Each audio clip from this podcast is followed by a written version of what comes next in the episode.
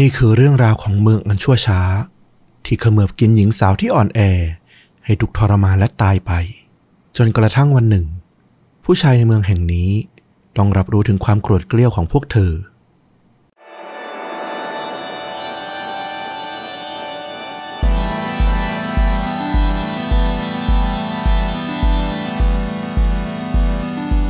สวัสดีครับ สวัสดีครับ ค่าจริงยิ่งกว่าหนังพอดแคสต์นะครับ จากช่องชวนดูดะ อยู่กับต้อมครับ แล้วก็ฟลุกครับ กับหนึ่งเรื่องราวฆาตกรรมสุดเข้มข้น พร้อมการแนะนำภาพยนตร์ที่มีเนื้อหาใกล้เคียงกับเรื่องจริง ที่เรากำลังจะถ่ายทอดนะครับผม วันนี้นี่จุดเด่นของคดีฆาตกรรมคดีนี้ประมาณไหนครับฟุกเป็นเรื่องราวของเมืองแห่งหนึ่งที่อยู่ในประเทศเม็กซิโกเนาะแล้วก็เขาก็มี เหตุอาชญากรรม รุนแรง โดยเฉพาะกับเรื่องของผู้หญิงเนี่ยค่อนข้างเยอะมากทีเดียว แล้วก็มีความน่าสนใจมีเหตุคดีที่มันเกิดซ้ำๆแล้วมันมีความจำเพาะขึ้นมาอยู่เหมือนกัน ต้องลองฟังกันดู ต้องบอกว่าพอเอ่ยประเทศเม็กซิโกอะด้วยความที่เป็นสายดูภาพยนตร์ฮอลลีวูดเยอะอืมภาพมันจะมาก่อนเลยนะ บรรยากาศร้อนๆทะเลทราย แก๊งสเตอร์ การกระทำผิดกฎหมาย การจ่ายสินบนอะไรอย่างเงี้ยแบบประเทศที่แบบว่าบ้านเมืองอาจจะแบบไม่ค่อยมีขื่อมีแปรสักเท่าไหร่อะ เออ อืม ประมาณนั้นเลย ใช่เลยนะครับผมก็ย้ำกันอีกทีนึงว่า แฟนรายการคนไหนอยากจะสนับสนุนต้อมกับฟุกนะ ก็ยังสมัครเป็นสมาชิกช่องมาได้ตลอดนะครับผมเพียงเดือนละ 50 บาทเท่านั้น ได้ฟังตอนพิเศษเดือนละ 1 ตอน ฟังดูเหมือนน้อยแต่ที่จริงใน 1 ตอนพิเศษนั้นมันมี 2 เรื่องนะ ต้อม1เรื่องฟลุก1เรื่องนะครับ รับประกันความเข้มข้น ก็กดปุ่มสมัคร หรือว่ากดที่ลิงก์ใต้คลิปนี้ได้เลยนะครับ ขอพระคุณล่วงหน้าสำหรับทุกท่านที่กำลังจะมาเป็นครอบครัวชาวชวนดูดะด้วยกันนะครับผม เอาละถ้างั้นเริ่มเลยดีกว่า ก็อย่างที่เกริ่นไปนะครับ ก็วันนี้จะพาต้อมแล้วก็คุณผู้ฟังทุกท่านนะครับ ไปที่เมืองแห่งหนึ่ง ชื่อว่า เมือง Ciudad Juárez ตั้งอยู่ในประเทศเม็กซิโกนะ แล้วก็ ถ้าให้พูดจำเพาะลงไปเนี่ย เมืองเนี้ยจะอยู่ชายแดนติดขอบบนสุดกับประเทศสหรัฐอเมริกาเลย เขาจะได้รับฉายาว่า El Paso del Norte ที่มีความหมายว่าทางผ่านสู่แดนเหนือประมาณนั้น จะบอกว่าเป็นทางผ่านประตูเหนือสุดของเม็กซิโกว่าอย่างนั้นก็ได้ทำให้มันเป็นเมืองที่มีขนาดค่อนข้างใหญ่นะ แล้วก็มีประชากรมากกว่า2ล้าน7แสนคนเลยทีเดียว แล้วก็ด้วยความที่มันติดกับประเทศสหรัฐอเมริกานี่แหละ มันก็ทำให้กลายเป็นภูมิศาสตร์สำคัญที่ทำให้เมืองนี้มีความเจริญขึ้นมามาก ก็มีการสร้างโรงงานอุตสาหกรรมขึ้นรอบนอกเมืองจำนวนมากเลยทีเดียว พอมันมีโรงงานอุตสาหกรรมรอบเมืองเกิดขึ้นมากมายเนี่ย มันก็ต้องมีผู้ใช้แรงงานนะเนาะในภาคอุตสาหกรรม ก็จะต้องมีการเดินทาง คนที่อยู่ในเมืองเนี่ยก็จะเดินทางไปทำงานที่ในเขตโรงงานรอบนอกเนี่ยด้วยรถโดยสารประจำทางสาธารณะ หรือรถเมย์ เป็นจำนวนมากเลยต่อวันเนี่ยแทบทุกวันเลย เมืองฮัวเรสเนี่ยยังเคยได้รับการขนานนามอีกชื่อหนึ่งด้วยนะ ว่าเป็นเมืองที่อันตรายที่สุดในโลก โดยเฉพาะกับพวกผู้หญิงเนี่ยสันนิษฐานว่ามีผู้หญิงถูกฆ่าจากน้ำมือของพวกฆาตกรฆ่าข่มขืนนะ โดยเฉพาะเขาบอกว่าเป็นพวกพนักงานขับรถเมย์นี่แหละ ที่อาศัยช่วงเวลาที่ผู้หญิงเดินทางในช่วงรถเที่ยวแรก ตอนเช้ามืด แล้วก็เที่ยวสุดท้ายเนี่ยซึ่งมักจะเปรี่ยวผู้คนเนี่ยลงมือกระทำชำเราผู้โดยสารหญิง ไม่ว่าจะเด็กหรือผู้ใหญ่เนี่ยยังไม่ค่อยปราณีเลยอื้อหืออันตรายที่สุดในโลก ได้ฉายานี้มานี่โอ้โห สุดๆ แน่และถ้านับรวมทั้งประเทศเม็กซิโกเนี่ยมีสถิติว่ามีผู้หญิงถูกฆ่าเฉลี่ยมากถึง 6 คนต่อวันเลยทีเดียวนะ แล้วก็ในข่าวต่างๆเนี่ยก็จะชี้ไปที่ผู้ก่อเหตุกลุ่มเดียวกัน นั่นก็คือพวกพนักงานขับรถสาธารณะหรือรถเมย์นี่แหละ ที่สุดท้ายเนี่ยมักก็จะได้รับการช่วยเหลือ แบบเอาหูไปนาเอาตาไปไล่จากพวกเจ้าหน้าที่ตำรวจบ้าง หรือได้รับการปกป้องจากพวกเจ้าหน้าที่ขนส่งด้วยกันเอง ก็เชื่อว่าอาชญากรรมที่พวกคนขับรถเหล่านี้เนี่ย ก่อขึ้นเนี่ยสูงกว่าพวกพ่อค้ายาในประเทศถึง2เท่าเลยทีเดียวนะๆอื้อหือเรื่องราวเนี่ยมันเริ่มมีแบบปักหมุด มีจุดเริ่มต้นเนี่ยในวันที่ 28 สิงหาคม ปี 1993 ถือเป็นหมุดหมายสำคัญที่ถูกอ้างถึงในคดี ข่มขืนฆ่าฆ่าข่มขืนเนี่ยมาตลอดหลังจากนั้นเลย มีเด็กผู้หญิงคนหนึ่งอายุเพียง 13 ปีเท่านั้นเอง เธอได้ถูกลักพาตัว แล้วก็หายตัวไปนะ ในตอนแรกเนี่ยเชื่อว่าเป็นคดีอาชญากรรม ก่อนที่สุดท้ายเนี่ยมันจะกลายเป็นคดีฆาตกรรมที่มีชื่อเสียงมากที่สุดของเมืองฮัวเรส เพราะว่าในที่สุดเนี่ยเขาก็ไปพบร่างของเด็กหญิงคนนี้ในเวลาต่อมา สภาพศพของเธอเนี่ยน่าเวทนามากๆนะ เธอถูกใช้กำลังบังคับข่มขืน จนร่างกายเนี่ยช้ำระบมไปหมด ซ้ำร้ายพวกเดนมนุษย์พวกเนี้ย พอเสร็จสมอารมณ์หมายเนี่ยก็บีบคอฆ่าเธอจนสิ้นใจอื้อหือทิ้งร่างเธอไว้เนี่ย ให้พวกสัตว์พวกสุนัขพวกฝูงกาเลยเนี่ย มากัดแทะกิน คดีนี้เนี่ยกลายเป็นจุดเริ่มต้นความสนใจของสังคม เม็กซิโก แล้วก็เมืองโฮเรสด้วยเนี่ย ให้เห็นความรุนแรงที่เกิดขึ้นกับพวกผู้หญิงที่อยู่ในเมืองโฮเรส คือก่อนหน้านี้จริง ๆ มันอาจจะมีคดีที่เกิดขึ้นมาแล้วมากเท่าไหร่เนี่ย เราก็ไม่รู้นะ ที่มันไม่ปรากฏในหน้าสื่อ แต่พอมันมีคดีของเด็กหญิงอายุ 13 ปีนี้เกิดขึ้นเนี่ยสังคมก็เลยเริ่มจับตามองคดีประเภทเนี้ยมากขึ้น แล้วจากเดิมเนี่ยที่มันมีสถิติว่าเกิดคดีข่มขืนฆ่าฆ่าข่มขืนเนี่ยราวๆประมาณ 10 คดีต่อปีเนี่ยพอหลังคดีนี้ไปอะการเก็บสถิติที่เกิดขึ้นเนี่ยกลายเป็นว่าพุ่งขึ้นเป็นถึงปีละหลายร้อยคดีเลยทีเดียว สถิติค่าข่มขืนข่มขืนฆ่าในฮัวเรสเนี่ยนับตั้งแต่ปี 1993 ที่เกิดคดีแรกขึ้นมาเนี่ยเรื่อยไปจนถึงปี 2005 เนี่ยรวมระยะเวลาราวๆประมาณ 12 ปีเนี่ยเขาบอกว่ามีการเก็บสถิติ รวมได้เนี่ยมีผู้หญิงถูกฆาตกรรมอย่างน้อย 370 คนนะและเฉพาะแค่ในปี 2010 ปีเดียวเท่านั้นเอง ยอดผู้เสียชีวิตสูงขึ้นไปมากที่สุดที่ 340 คนเลยด้วย โอ้โห ปีเดียวนะ ใช่ นี่มันเกือบทุกวันแล้วนะ ใช่อย่างถูกต้องเลย อย่างที่บอกตอนแรกว่าถ้านับรวมสถิติทั้งประเทศเนี่ยเขาบอกมีผู้หญิงถูกฆ่าเนี่ยประมาณ 6 คนต่อวันเลยทีเดียว รูปแบบของคดีเหล่านี้เนี่ยก็มักจะคล้ายคลึงกันแบบน่ากลัวมากๆนะ แม้จะไม่ได้มาจากฆาตกรคนเดียวกันเลยก็ตาม มันก็จะเริ่มจากวันธรรมดาธรรมดาวันหนึ่งนี่แหละ เด็กหญิง เด็กสาว หญิงสาว คนหนึ่งเนี่ยก็จะถูกเพื่อนหรือครอบครัวเนี่ย พบว่าพวกเธอได้หายตัวไประหว่างทางที่พวกเธอไปเรียนไปทำงาน หรือแม้ระหว่างทางที่กำลังกลับบ้านในช่วงเย็นช่วงค่ำก็ตาม หลังจากผ่านไปหลายชั่วโมงหรือหลายวันแล้วก็ตามเนี่ยก็จะได้พบพวกเธออีกครั้งหนึ่ง แต่ก็ในสภาพที่เป็นศพแล้วนะถูกทิ้งในทะเลทรายที่เวิงวางไร้ผู้คน หรือในที่รกร้างที่ถูกทิ้งไว้ซุกซ่อนจากสายตาของผู้คนนะ ตำรวจก็มักจะพบว่ามีร่องรอยของการข่มขืนแล้วก็การทรมานนะ การทุบตี การใช้อาวุธเครื่องทุนแรงต่างๆ อวัยวะเพศที่ฉีกขาด ร่างกายที่ช้ำระบมเป็นจ้ำเขียวคล้ำไปทั่วเนี่ย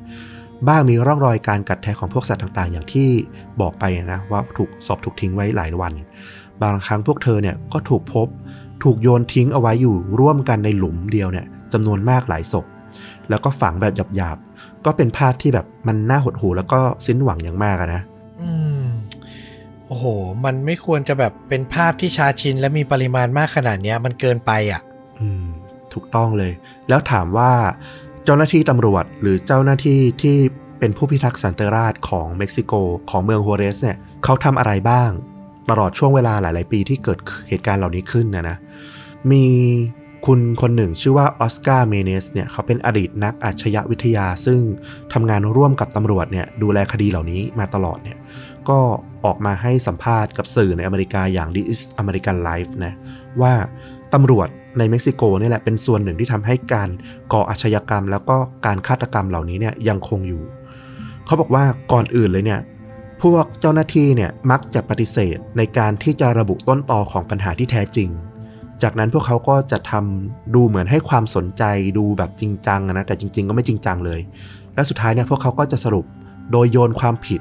โทษไปที่เหยื่อแล้วก็ครอบครัวของพวกเหยื่อเนี่ยว่าทำตัวเสี่ยงให้ถูกข่มขืนฆ่าเอง คุณเมเนสเนี่ยในตอนนี้เขาก็ออกมาพูดแบบเต็มที่เลยนะ ระบายเต็มที่เลย เพราะว่า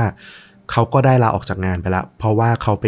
รู้มาว่าหัวหน้าของเขาเองเนี่ยเลือกที่จะ ปกปิดการสืบสวนแล้วก็แก้ไขหลักฐานเพื่อให้ปิดคดีได้ไวๆ มากกว่าที่จะหาความยุติธรรมให้กับเหยื่อแล้วก็ครอบครัวของเหยื่อมากกว่า เขาก็ทนไม่ไหวแล้วก็ลาออกออกมา แล้วก็เปิดเผยเรื่องนี้ออกไป ซึ่งก็ทำให้สิ่งที่ผู้คนในฮัวเรสเมืองฮัวเรสเนี่ยคิดอยู่ลึกๆกันนะแต่ไม่กล้าพูดออกมาเนี่ยมันกระจ่างชัดขึ้นมาเลยว่าเออที่มันเกิดเหตุการณ์อย่างนี้ซ้ำๆเกิดขึ้นอยู่ได้เนี่ย ส่วนหนึ่งก็คือ มันไม่มีใครจริงจังที่จะยุติมันนั่นเอง มีผู้หญิงอีกคนหนึ่งที่อยู่ในเมืองโฮเรสเนี่ยชื่อว่าคุณ ลอร่า ก็เป็นหญิงสาววัย 25 ปีนะ ตอนนี้เธอก็กำลังตั้งครรภ์ลูกคนที่ 2 ของเธอ ซึ่งเธอเนี่ยก็ได้ให้สัมภาษณ์ตอกย้ำไปอีกว่าเมืองโฮเรสเนี่ยมันสิ้นหวังกับการหาความยุติธรรมมากแค่ไหนเนี่ยลอร่าเขาเล่าให้ฟังว่า ตลอดมาเนี่ยเธอได้ยินเรื่องราวความอันตรายที่สุดเนี่ยของเมืองโฮเรสเนี่ยอยู่บนรถเมล์ของเมือง โดยเฉพาะว่าถ้าเมื่อคุณเนี่ยเป็นผู้โดยสารคนสุดท้ายของรถด้วยแล้วเนี่ยอันตรายมากที่สุดอืมผู้หญิงในฮัวเรสเนี่ย ต้องใช้เวลานั่งบนรถประจำทางเนี่ยมากกว่าทำกิจกรรมอย่างอื่น อันนี้ก็คงพอนึกภาพออกเนะการโดยสารรถสาธารณะเพื่อไปทำงาน อาจจะใช้เวลาหลายชั่วโมงต่อวันเลยทีเดียวนะทั้งไปทั้งกลับเนี่ยรถเมล์เหล่านี้เนี่ยก็จะเป็นรถโรงเรียนเก่าที่รียูสนำเข้ามาจากสหรัฐอเมริกาเนอะเอามาใช้ใหม่ มันก็จะทั้งเสียงดังทั้งเก่า ถึงจะดูสะอาดอยู่บ้างนะ แต่เอาจริง ๆ สภาพมันก็ถือว่าสุดโทรมแต่ว่าชาวเมืองฮัวเรสเนี่ยก็ได้แต่ยอมรับมันนะว่าเพราะว่ามันเป็นสิ่งที่ดีที่สุดที่พวกเขาจะหาได้ในชีวิตละ ในสมัยเรียนมัธยมเนี่ยรอร่าเขาก็ถูกสอนมาเลยว่า ทุกครั้งที่นั่งบนรถเมล์เนี่ยต้องให้ถือปากกาไว้ในมือนะ โดยหันปลายปากกาด้านที่แหลมออกไปด้านนอก อยู่เสมอ เหมือนกับถือมีดเอาไว้ตลอดเวลา เพราะไม่รู้เลยว่าวันใดที่เธอเนี่ย จะกลายเป็นเหยื่อที่ถูกพบเป็นศพในที่รกร้างนั้น นี่ก็คือชาวเมืองผู้หญิงฮัวเรสเนี่ยนะก็ต้องปกป้องดูแลตัวเองแม้แต่จะเป็นเด็กเองก็ตามอะนะอื้อหือเป็นชีวิตที่จินตนาการไม่ออกเลยว่ามันจะแบบระแวดระวังและเครียดขนาดไหนอะ อย่าลืมว่ามันคือแค่การนั่งรถเมย์นะ มันคือแบบกิจวัตรที่แบบประจำวันมากๆอะ ใช่ อีกเรื่องที่มันน่าฟังและน่าหดหูมากเหมือนกันนะก็คือ นอกจากที่จะต้องปกป้องตัวเองแล้วเนี่ย หลายครอบครัวก็เลือกที่จะเก็บเงียบนะ หากว่ามันมีคดีอะไรแบบนี้เกิดขึ้นในครอบครัวตัวเอง ในปี 2013 เนี่ยประมาณเดือนกรกฎาคม น้องสาวของลอร่าเนี่ยมีชื่อว่ามาเรีย อายุได้ 20 ปี เธอถูกผู้ชายถือปืนบุกเข้ามาในบ้านนะยามวิกาลขณะที่เธอนอนหลับอยู่ไอ้คนร้ายเนี่ยก็ปีนข้ามหน้าต่างห้องนอนของมาเรียเข้ามา แล้วก็ใช้ปืนขู่บังคับ เพื่อข่มขืนมาเรียอื้อหือเธอก็พยายามต่อสู้นะ แต่ก็ ด้วยแรงผู้หญิงอะสู้ผู้ชายไม่ไหวอยู่ละ ก็ไม่เป็นผล มาเรียเนี่ยจำหน้าคนร้ายได้อย่างดีเลย เพราะว่ามันเป็นผู้ชายที่อยู่ในละแวกบ้านเธอนี่เอง เป็นคนที่รู้จักกันดีเลย หลังจากที่คนร้ายกลับออกไปเนี่ย มาเรียเนี่ยก็เอาเรื่องเนี่ยไปปรึกษากับลอร่า เพื่อที่จะไปแจ้งความกับตำรวจ แต่ลอร่าพี่สาวเนี่ยบอกว่ามาเรียเธอจะไปแจ้งความเพื่ออะไรอะ่ะ เธอก็รู้ดีอยู่แล้วว่า พวกเจ้าหน้าที่ตำรวจเนี่ยเขาจะทำอะไรกับเธอบ้าง แต่สุดท้ายเนี่ยมาเรียก็ไปปรึกษากับเพื่อนๆนะแล้วก็ตัดสินใจไปตรวจร่างกายเพื่อเอาใบรับรองแพทย์ที่โรงพยาบาลเนี่ยว่ายืนยันว่าถูกข่มขืนจริง แล้วก็เอาไปแจ้งความที่สอนอและที่สอนอเนี่ยมาเรียก็แทบจะเหมือนถูกข่มขืนซ้ำสองนะจากการสอบสวนของตำรวจ เธอต้องเล่ารายละเอียดที่อยากจะลืมนะแถมถูกสงสัยว่าทำไมถึงมีไม่มีรอยซ้ำถ้าเธอเนี่ยขัดขืนจริงอย่างที่ให้การ เหมือนพวกตำรวจเนี่ยจะบอกว่ามาเรียสมยอมเองหรือเปล่า และทำไมถึงมาแจ้งความช้านักอะไม่รีบมาแจ้งความ คือจริงๆเนี่ยมาเรียเนี่ยต้องเอาชนะความอับอายนะแบกหน้ามาแจ้งความได้แหละแล้วยังถูกกระทำอย่างไร้หัวใจจากเจ้าหน้าที่ตำรวจในเม็กซิโกอีกเนี่ยมาเรียบอกกับลอร่าในภายหลังเลยว่า เธอเหมือนกำลังจะถูกฆ่า จากการสอบสวนของพวกตำรวจมากกว่าจากคนร้ายซะอีกอืมในคืนที่เกิดเรื่องเนี่ย ตัวพ่อแล้วก็สามีของลอร่าเนี่ย ก็อยู่ตรงนั้นด้วยนะตอนที่มาเรียมาปรึกษา พวกเขาเนี่ยรวมถึงลอร่าเนี่ยโกรธแค้นมากนะ อยากจะไปแก้แค้นไปเอาคืนไอ้คนร้าย เพราะว่ามันก็เป็นคนที่รู้จัก พอรู้ว่าเป็นใครเนี่ย พวกเขาก็อยากจะไปฆ่าด้วยน้ำมือตัวเองนะเพราะคิดอยู่แล้วว่าถ้าไปหวังพึ่งกับตำรวจเนี่ยไม่มีอะไรเกิดขึ้นแน่ๆ และนั่นก็เป็นเหตุผลที่ลอร่าบอกกับมาเรียตั้งแต่แรกว่า อย่าไปแจ้งตำรวจ อย่าไปแจ้งความ เพราะถ้าไปแจ้งตำรวจแล้วเนี่ย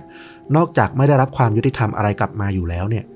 ยังไปปิดโอกาสในการให้ครอบครัวเนี่ยหรือกับตัวมาเรียเองเนี่ยได้ล้างแค้นด้วยตนเองไปด้วย เพราะตอนนี้เนี่ยถ้าหากไปทำอะไรกับคนร้ายคนนั้นน่ะตำรวจก็จะรู้แล้วว่าใครน่าจะเป็นคนที่ลงมือทำร้ายหรือฆ่าผู้ชายคนนั้น อืมลอร่าเขาก็ระบายความคลั่งแค้นนะนะ เหมือนเป็นตัวแทนของผู้หญิงในเมืองอะว่าจะต้องเจอสภาพแบบเนี้ยทุกครอบครัว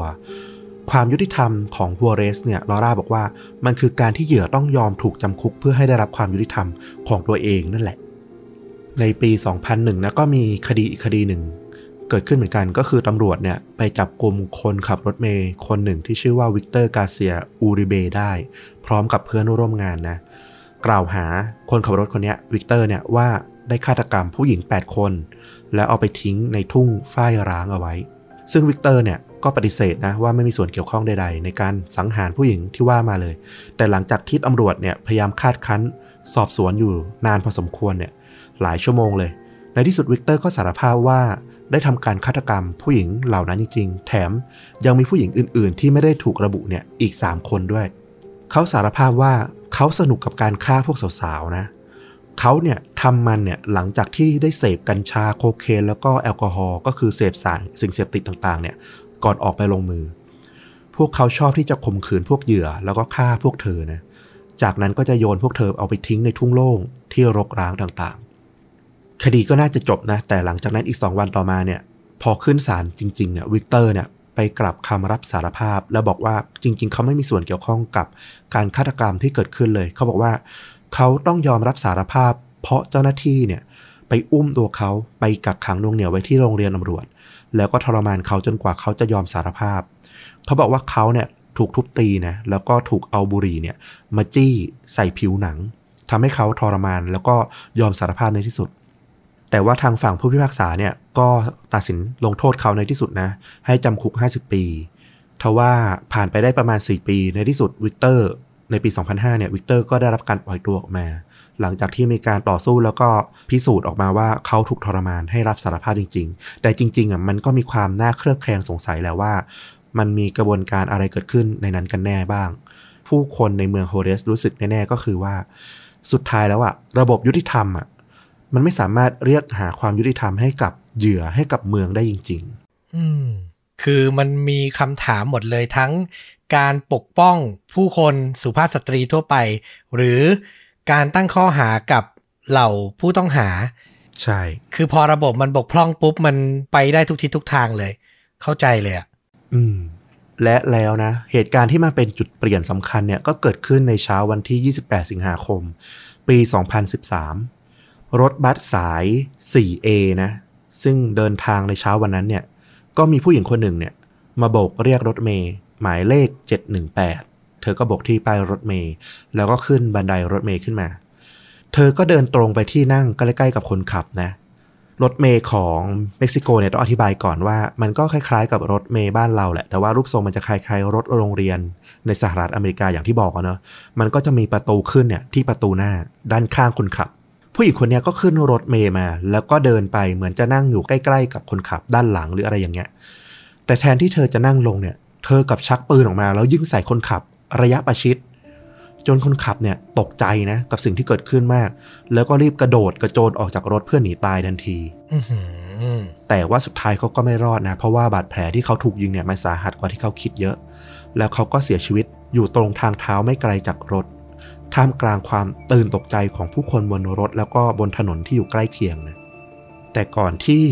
เรื่องราวมันจะกระจ่างนะว่าเกิดอะไรขึ้นกันแน่เนี่ย เป็นความแค้นส่วนบุคคลหรืออะไรหรือเปล่าเนี่ย ก็เกิดเหตุการณ์ฆาตกรรมครั้งที่ 2 เกิดขึ้น ภายในเวลาไม่ถึง 24 ชั่วโมงเท่านั้น ในเช้าวันต่อมานะเช้าวันที่ 29 สิงหาคม ปี 2013 บนถนนเส้นเดียวกันเลย ผู้หญิงคนหนึ่งก็ได้ขึ้นมาบนรถเมย์เหมือนเดิมเลย แล้วก็นั่งผ่านไปเพียงแค่ 2-3 บล็อกถนนเท่านั้นเอง ก่อนที่จะลุกขึ้นมาแล้วก็บอกขอลงจากรถนะ พอรถชะลอหยุดที่ป้ายที่เธอจะลงแล้วเนี่ย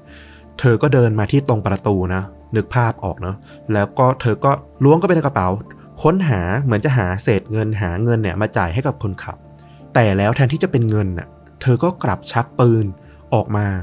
ก่อนที่จะถมน้ำลายใส่ข้างหูของคนขับนะแล้วก็ยิงเข้าที่หัวของคนขับเนี่ยอย่างจังเลยสองนัดติดๆก่อนที่เธอเนี่ยจะหนีหายจากที่เกิดเหตุไปอื้อหือผู้เห็นเหตุการณ์เนี่ยต่างระบุตรงกันนะว่าฆาตกรเนี่ยเป็นหญิงวัยกลางคน มีผมสีบรอนซ์คล้ายกับสีที่ย้อมมานะมันไม่ใช่สีธรรมชาติ หรือบางทีเนี่ยเธออาจจะสวมวิกเอาไว้ก็เป็นได้เหมือนกัน นอกจากนี้เนี่ยเธอยังสวมหมวก แล้วก็ใส่เสื้อเชิ้ตลายสกอตสวมกางเกงยีน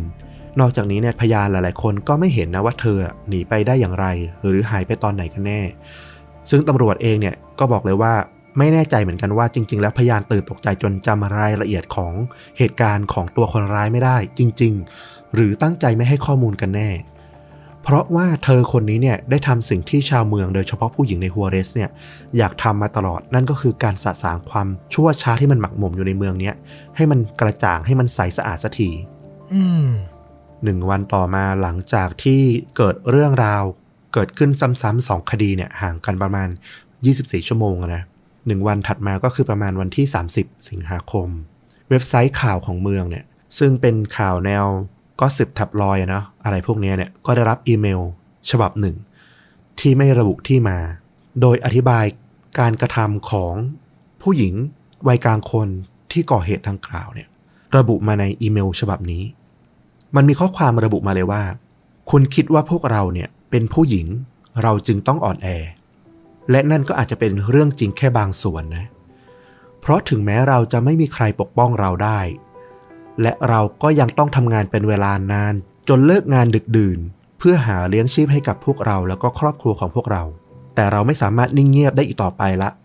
เมื่อต้องเผชิญกับการกระทำเหล่านี้ที่ทำให้พวกเราเนี่ย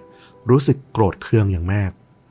เราต่างตกเป็นเหยื่อของความรุนแรงทางเพศจากคนขับรถเมกะดึกในฮัวเรส และแม้ว่าหลายคนจะรู้เกี่ยวกับสิ่งที่เราต้องได้รับนะ ได้รับรู้ถึงความทุกข์ทรมานของผู้หญิงในเมืองโฮเรส แต่ก็ไม่มีใครปกป้องพวกเรา หรือทำอะไรเพื่อปกป้องพวกเราเลยสักอย่าง นั่นเป็นเหตุผลที่ฉันขอเป็นตัวแทนที่จะแก้แค้นให้กับผู้หญิงอีกหลาย ๆ คน เพราะเราถูกมองว่าอ่อนแอ แต่ในความเป็นจริงมันไม่ใช่ พวกเรากล้าหาญและถ้าเราไม่ได้รับความเคารพ เราก็จะเรียกหาความเคารพนั้นด้วยมือของเราเอง พวกเราผู้หญิงของเมืองฮัวเรส แข็งแกร่งกว่าที่พวกแกคิด แล้วอีเมลฉบับนี้นะก็ลงชื่อไว้ด้วยว่า จากไดอาน่านักล่าคนขับรถเมย์ภาษาอังกฤษก็คือ Diana the Hunter of Bus Driver นะ แปลตรงตัวเลย ซึ่งตรงนี้เนี่ยพอมันมาอธิบายเหตุการณ์ที่เกิดขึ้นว่าโอเคละว่ามันไม่ใช่การแก้แค้นส่วนตัวหรืออะไรเนี่ยสองเหตุการณ์ที่เกิดขึ้นเนี่ยมันหาความเชื่อมโยงกันไม่ได้ คนขับรถเมย์ที่ถูกฆ่าทั้งสองคนเนี่ยไม่ได้มีความแค้นกับใครหรือผู้หญิงคนไหนเป็นพิเศษ แล้วก็ไม่แน่ชัดด้วยว่าสองคนเนี่ยเคยก่อคดีอาชญากรรม อย่างที่เดอาน่าเนี่ยเชื่อหรือเปล่า หรือเขาก็เป็นเพียงแค่ตัวแทน เป็นเหยื่อเหมือนกัน เป็นตัวแทนของพวกขับรถเมย์ที่ก่ออาชญากรรม และถูกสังหารเพื่อเป็นการเชือดไก่ให้ลิงดูหรือเปล่า ก็ไม่มีใครสามารถพิสูจน์ได้นะแต่สิ่งหนึ่งที่ระบุได้ว่าไดอาน่าเนี่ยตั้งใจแน่ๆ ที่จะฆ่าเพื่อเชือดไก่ให้ลิงดูเนี่ยก็คือ เธอจงใจเลือกวันเกิดเหตุ ในวันที่ 28 สิงหาคม ถ้าจำได้เนี่ยมันคือวันที่เกิดเหตุฆาตกรรมเด็กหญิงวัย 13 ปี เมื่อปี 1993 เป็นจุดเริ่มต้นของโศกนาฏกรรม อันยาวนานของผู้หญิงในฮัวเรสหลายสิบปี และพอในปี 2013 ที่มันเกิดเรื่องเนี่ยมันก็ครบรอบ 20 ปีของเหตุการณ์นั้นพอดีเลย นอกจากนี้เนี่ย Diana the Hunter เนี่ยที่เธอใช้เป็นนามแฝงเนี่ยก็ยังเป็นเทพีแห่งสตรีและก็การก่อกำเนิดนะเป็นชื่อของเทพเจ้าโรมันองค์หนึ่งเหมือนกัน เป็นตัวแทนของความรู้สึกพื้นฐานอารมณ์พื้นฐานของมนุษย์ เรื่องของความโกรธเกรี้ยวแล้วก็การแก้แค้น มันมีรูปปั้นของ Diana the Hunter เนี่ยบนถนนที่มีชื่อเสียงที่สุดของเม็กซิโกซิตี้นะเมืองหลวงของเม็กซิโก เธอเนี่ยก็มักจะมีกล้ามที่แข็งแรง ถือคันธนู ที่เหยียดแขนไปข้างหลังพร้อมที่จะยิง นี่เป็นภาพรักของไดอาน่าเลย เหมือนกับเธอกำลังสื่อว่าเนี่ยได้เวลาที่ผู้หญิงอะจะเอาคืนละ แม้ว่าตลอดหลังจากที่เกิดเหตุมาตั้งแต่ปี 2013 เนี่ย จะไม่เคยมีใครพบนะว่าจริง ๆ แล้วไดอาน่าเนี่ยคือใครกันแน่ เพราะว่าพยานในเมืองต่างๆ เนี่ยก็ไม่ให้ความร่วมมือกับเจ้าหน้าที่ตำรวจในการสืบหาความจริง ก็กลายเป็นเหมือนตำนานเมืองไปในที่สุด เพราะว่าหลังจากที่เกิดเหตุในวันที่ 28 แล้วก็ 29 สิงหาคมปี 2013 ไปแล้วเนี่ย เธอก็ไม่ได้กลับมาก่อเหตุอะไรซ้ำอีกเลย เพราะว่าสิ่งที่เธอทำเนี่ย มันก็ช่วยอะไรได้เยอะขึ้นมากแล้วเพราะว่าพวกคนขับรถเมล์ในฮัวเรสเนี่ยต่างหวาดกลัวนะ มีเรื่องบอกเล่ากันว่า ในวันที่เกิดเหตุเนี่ยหลังจากนั้นประมาณหนึ่งสัปดาห์เนี่ยหรือหนึ่งปีเลยด้วยซ้ำคนขับรถเมล์ในฮัวเรสเนี่ยกว่าครึ่งเนี่ยไม่กล้าออกไปทำงานนะ เหมือนกับพวกเขาเนี่ยก็คงมีความเหมือนเรียกว่าอะไรอะ มีชนักติดหลังอะ มีความรู้สึกอยู่แล้วล่ะเออ ว่าตัวเองก็อาจจะเป็นเป้าหมายของไดอาน่าอยู่ลึกๆหรือเปล่า แค่ครึ่งหนึ่งของพนักงานขับรถทั้งหมดเนี่ยแบบก็ทำให้เห็นแล้วนะว่าเออ ปัญหานี้มันหมักหมมจริง ๆ มันมีถึงครึ่งทีเดียวที่หวาดกลัวกับสิ่งที่เกิดขึ้น พวกคนขับรถเมย์เนี่ยต่างหวาดกลัวทุกครั้งเวลาที่มีผู้โดยสารหญิงขึ้นมาบนรถ แล้วก็ไม่ค่อยมีใครอยากจะไปยุ่ง กับพวกผู้โดยสารหญิงที่อยู่บนรถ แม้ว่าเธอจะเหลืออยู่เพียงแค่คนเดียวบนรถเองก็ตาม มันก็ทำให้ความปลอดภัยของผู้หญิงในเมืองโฮเรสเนี่ยเพิ่มมากขึ้นเลยทีเดียวลอร่าเนี่ยก็มาบอกว่า เธอได้ยินเรื่องราวที่เดอาน่าได้ทำเนี่ยเเธอรู้สึกว่ามันดีแค่ไหนแล้วที่มีคนทำแทนในสิ่งที่พวกเราหลาย ๆ คนเนี่ยอยากจะทำมานานละ แต่ไม่สามารถทำได้ลอร่าบอกว่าคนในประเทศเม็กซิโกเนี่ยมันขาดความกล้า มันไม่มีกลิ่นพอที่จะทำเรียกร้องในสิ่งที่ควรต้องเรียกร้อง คือเธอไม่ได้สนับสนุนในเรื่องของความรุนแรงนะ แต่เธอเรียกร้องว่ามันควรมีการลุกขึ้นมาเพื่อเรียกร้องให้เกิดความยุติธรรม ให้เกิดการปกป้องผู้หญิงอย่างจริงจัง เธอพูดชัดเจนเลยว่า เธอไม่ใช่ประเภทที่จะไปทำสิ่งเหล่านี้แน่ ๆ เธอไม่ได้รู้สึกดีรู้สึกเห็นด้วยกับสิ่งที่ไดอาน่าทำเธอไม่ได้ถูกเลี้ยงดูมาอย่างนั้น แต่เธอก็รู้สึกขอบคุณที่ไดอาน่าได้ออกมาทำสิ่งนี้ และทำให้เหตุการณ์ต่างๆ เนี่ย มันลดน้อยถอยลงอาชญากรรมต่างๆ มันลดลงจากการกระทำของเธอ แล้วก็ไม่รู้นะว่าเป็นเพราะการกระทำของไดอาน่าหรือเปล่า หรือเป็นการช่วงจังหวะเวลาที่แก๊งค้ายาในเม็กซิโกเนี่ยมันเกิดการสะสางเกิดการล้างกลุ่มผู้มีอิทธิพลพอดี แต่อาชญากรรมที่เกิดขึ้นในเม็กซิโกเนี่ยโดยเฉพาะบนรถเมล์เนี่ยลดน้อยลงอย่างมากนะ ผู้โดยสารเนี่ยปลอดภัยขึ้นมากเลยทีเดียวหลังจากปี 2013 ที่คดีเนี้ยเกิดขึ้น ก่อนที่ในภายหลังเนี่ยมันจะกลับมาพุ่งทะยานขึ้นอีกครั้งในช่วงปี 2017 ก็ไม่รู้เหมือนกันว่าสุดท้ายแล้วเนี่ย การเชือดไก่ให้ลิงดูในปี 2013 เนี่ย มันอาจจะทำให้คนเนี่ยหลงลืมเกินไปนานเกินไปหรือเปล่า แต่นั่นแหละยืนยันอยู่เสมอว่าสุดท้ายแล้วเนี่ย อย่างที่ลอล่าบอกเลย ในเมื่อมันมีเหตุการณ์แบบนี้เกิดขึ้นแล้วอะสังคมต้องช่วยกันผลักดันเพื่อไม่ให้มันต้องมาใช้วิธีการสารเตี้ยในการแก้ปัญหาแบบนี้อีกแล้ว แทนที่จะต้องผลักดันกฎหมายหรือผลักดัน การทำงานของตำรวจเนี่ยให้มันยุติธรรมให้มันจริงจังมากขึ้นเนี่ยดีกว่ารอให้เกิดการใช้ความรุนแรงหรือเกิดไดอาน่าคนที่ 2 ที่ 3 เกิดขึ้นมาอีก แล้วมันก็กลายเป็นการแก้ปัญหาที่ไม่จบไม่สิ้นเพราะสุดท้าย ก็เห็นแล้วว่าการแก้ปัญหาด้วยความรุนแรงเนี่ยมันก็ได้ผลแค่ระยะสั้น อาชญากรรมก็กลับมาสูงขึ้นอีกครั้งหลังจากผ่านไปเพียงแค่ 4 ปีเท่านั้นเองอก็จบเรื่องราวของไดอาน่า The Hunter of Bus Driver นะ ในวันนี้นะอืมแล้วตอมคิดว่าไงมั่ง โอ้โห เรื่องราวนี้มันซ้อนแล้วมันเกี่ยวพันกับหลายส่วนในสังคมมาก ๆ เลยอะ่ะ คือไม่รู้จะวิจารณ์ตรงไหนก่อนดีเลยอะ่ะ เชื่อว่าคุณผู้ฟังอะ่ะ ฟังเรื่องราวของชนดูด่าหลาย ๆ ตอน แล้วเราก็วิเคราะห์ไปเยอะแล้วว่าตราบใดที่ถ้าหน่วยงานรัฐที่มีหน้าที่รับผิดชอบโดยตรง เจ้าหน้าที่ตำรวจ ที่มีหน้าที่รับผิดชอบโดยตรง กระทำการได้ไม่เข้มแข็งพอ ปล่อยปละละเลยมากเกินไปอะ เออ สุดท้ายสารเตี้ยที่เกิดขึ้นอะ มันก็ไม่ดีต่อใครเลยอืมไม่สามารถมีใครพูดได้ว่า คนขับรถบัสสองคนนั้นที่โดนยิงไปเขาสมควรตายอะเออแต่พอมันเกิดเหตุการณ์และเขาเสียชีวิตไป มันกลับส่งผลดีต่อสุภาพสตรีทุกคนที่ปลอดภัยขึ้นจริง ๆอะ ตัวเลขมันบอกเลยถูกไหม ถูกต้องว่าอาชญากรรมมันลดอะ เนี่ย มันชี้ให้เห็นเลยว่าเนี่ยแหละ ถ้ากฎหมายมันไม่เข้มแข็งอะ ทุกภาคส่วนในสังคมมันจะเดือดร้อนกันไปหมดเลยอะ ซึ่งไอในการพูดคุยกันถึงปัญหาทางด้านหน่วยงานอะไรอย่างเงี้ยมันก็ต้องใช้การเข้าใจแล้วก็ใช้ผู้มีอำนาจมาก ๆ เลยนะ และใช้กระแสผลักดันที่แบบค่อนข้างเยอะจริง ๆ เออ ก็ต้องต่อสู้กันต่อไป แต่เราอะในฐานะที่เราเป็นผู้ชายอะ ส่วนตัวแล้วอะ เราเชื่อนะว่าผู้ชายกับผู้หญิงเท่ากัน แต่ก็ต้องยอมรับว่าผู้ชายอะถูกสร้างขึ้นมาจากธรรมชาติให้มีแรง และสามารถบังคับใด ๆ ต่อสุภาพสตรีได้เยอะกว่า อันนี้ต้องยอมรับถูกปะใช่เออเพราะฉะนั้นน่ะก็ต้องวอนขอกันอะ อันนี้มันก็ต้องยาวไปถึงเรื่องการศึกษาอีกอะเออว่าแบบผู้ชายทุกคนก็ควรจะถูกตั้ง mindset หรือถูกให้การศึกษามาจากพ่อแม่จากสถาบัน จากทุกภาคส่วนของสังคมให้ไม่ใช้ความได้เปรียบตรงเนี้ย เออ แบบหาเศษหาเลยหรืออะไรที่มันแบบเกินเลยไปอะเออ มันต้องเคารพกันน่ะ ในสิทธิความเป็นมนุษย์อะซึ่งกันแล้วกันน่ะ เออ อันเนี้ยเราว่าสำคัญแล้วก็ถ้าปลูกฝังได้นะ ปัญหาเราว่าจะหายไปแบบเลยครึ่งอะถ้าถามเรานะ อืมตอมพูดมาก็เราก็เห็นด้วยตามนั้นเลยนะ ทั้งหมดเลยที่ว่ามา จริง ๆ เพราะว่าถ้าเราปลูกฝังกันได้ว่า เฮ้ย การกระทำแบบเนี้ยมันคือการกระทำของผู้ชายที่แบบว่าไร้ศักดิ์ศรีไร้ความเป็นมนุษย์อะเออมาทำร้ายข่มเหงกันอย่างเนี้ย เราว่าจบจริง ๆ แต่คำว่าจบในที่เนี้ย โหทำโคตรยากเลยอะอืมนะเออต้องใช้เวลาและต้องใช้หลาย ๆ อย่างมาก แต่ก็อยากบอกว่าอย่าท้อมันเป็นสิ่งที่ต้องทำอะต้องช่วยกันอะใช่ในทั้งสังคมเม็กซิโกแล้วย้อนกลับมาถึงสังคมไทยเลย คือเราอะจากตอนเด็กนะ มาถึงตอนเนี้ย เราสัมผัสได้นะว่าสังคมไทยกับเรื่องที่สังคมชี้ให้เห็นว่าการทำร้ายผู้หญิงเป็นปัญหาที่รุนแรงเนี่ย เราว่ามันดีขึ้นนะ มีหลายภาคส่วน มีผู้คนมากมายออกมาให้ความคิดเห็นแล้วก็พัฒนามันไปในทางที่ดีขึ้น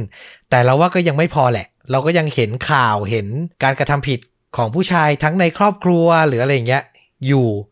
แต่เราเชื่อว่าเสียงของคนที่ต่อต้าน และเสียงของคนที่อยากให้แก้ไขมันเริ่มดังขึ้นแล้ว ด้วยความที่แบบเป็นยุคโซเชียลมีเดียด้วยแหละ และเราเชื่อว่าเนี่ยถ้าเรากระทำกันไปอย่างเงี้ยมุ่งมั่นกันไปอย่างเงี้ยเรื่อยๆอะสุดท้ายมันต้องดีกว่านี้ อืมต้องมีความหวังนะกับการเปลี่ยนแปลงสังคม ใช่ต้องมีความหวังเสมอ เราเชื่อว่าถ้ามีความหวังนะ ประกายไฟมันไม่ดับมอดนะ มันก็จะสามารถดีขึ้นได้ หมายถึงทุกเรื่องเลยนะอืมอะสำหรับภาพยนตร์ล่ะ ฟลุกเตรียมแนะนำเรื่องอะไรมา จริง ๆ อะ เรื่องนี้ก็อ่าอาจจะไม่ได้ ตรงเป๊ะนะกับเรื่องที่เล่าในวันนี้ แต่ว่ามันมีจุดหลาย ๆ อย่างที่มันสื่อได้แบบใกล้เคียงแล้วมันก็ได้อารมณ์เดียวกันเลย เป็นหนังปีที่แล้วนี่เองชื่อเรื่องว่า Promising Young Woman นะปี 2020 หนังเรื่องนี้เนี่ยพุ่มกับเนี่ยคือพุ่มกับสาว Emerald Fennell เนี่ยเธอก็ทำหนังเรื่องนี้เนี่ยได้เข้าชิงภาพยนตร์ยอดเยี่ยมนะปีที่แล้วนะของออสการ์แต่ว่าก็พลาดไป แต่ว่าก็ชนะในรางวัลสาขาบทภาพยนตร์ดั้งเดิมยอดเยี่ยมมาได้ด้วย มันก็เป็นเรื่องของหญิงคนหนึ่ง ซึ่งเคยเป็นอดีตนักศึกษาแพทย์ แต่ว่ามันมีเหตุการณ์เกิดขึ้นก็คือเธอเหมือนถูกล่วงละเมิดทางเพศอะเนาะแล้วก็กลายเป็นว่าเวลาเธอที่แบบเอาเรื่องนี้เนี่ยไปฟ้องใครเนี่ยก็ไม่มีใครเห็นด้วยกับเธอเลยก็พยายามปกปิดนะช่วยกันปกปิด เพื่อรักษาชื่อเสียงของมหาลัยว่างั้นเถอะ เธอก็แบบอยู่ไม่ได้แล้วก็ลาออกมา แล้วก็ไปทำงานเป็นพนักงานขายของอะขายอาหารว่างั้นเถอะ อื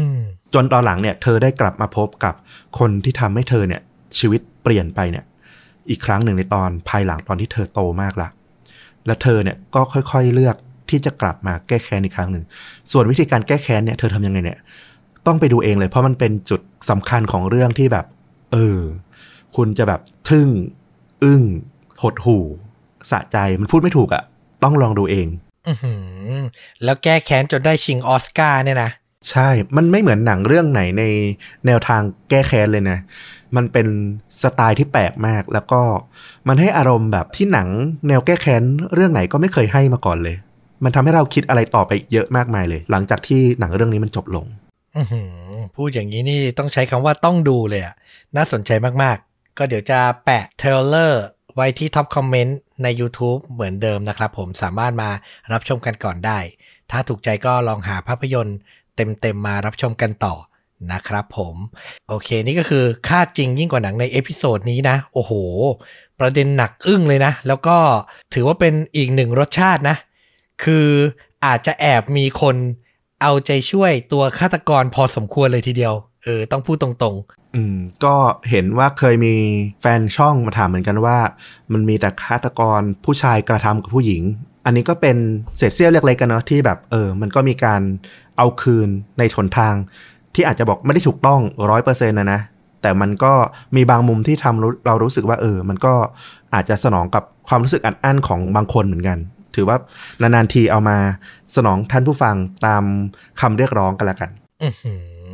เอาใจผู้ฟังอย่างนี้นี่ถึงว่าล่ะ เราผู้ฟังนี่ชื่นชอบคุณฟลุกมากเลยนะครับผม ผมขออยู่ในซอกหลืบหัวใจนิดๆหน่อยๆ บ้างก็จะเป็นพระคุณอย่างมากนะครับ โอ้โห ผมว่าไม่ใช่มั้งนี่ไงต้องใช้คำต้องใช้คำเอาใจเอาใจนิดนึง นะครับผมแซวเล่นแซวเล่นหยอกหยอกนะแบบถือว่าเป็นการแบบทำให้อารมณ์แบบฟังเรื่องแบบดาวๆมากลับมานิดนึงนะครับผม เอาเป็นว่าถ้าชื่นชอบเรื่องราวอย่างนี้ก็มาติดตามชนดูดะได้ทุกช่องทางเหมือนเดิมนะครับ Facebook YouTube b l o g d i t Spotify และ Apple Podcast นะครับผมกลับมาพบต้อมกับฟลุกได้ใหม่ในตอนต่อๆไป วันนี้ลาไปก่อน สวัสดีครับ สวัสดีครับ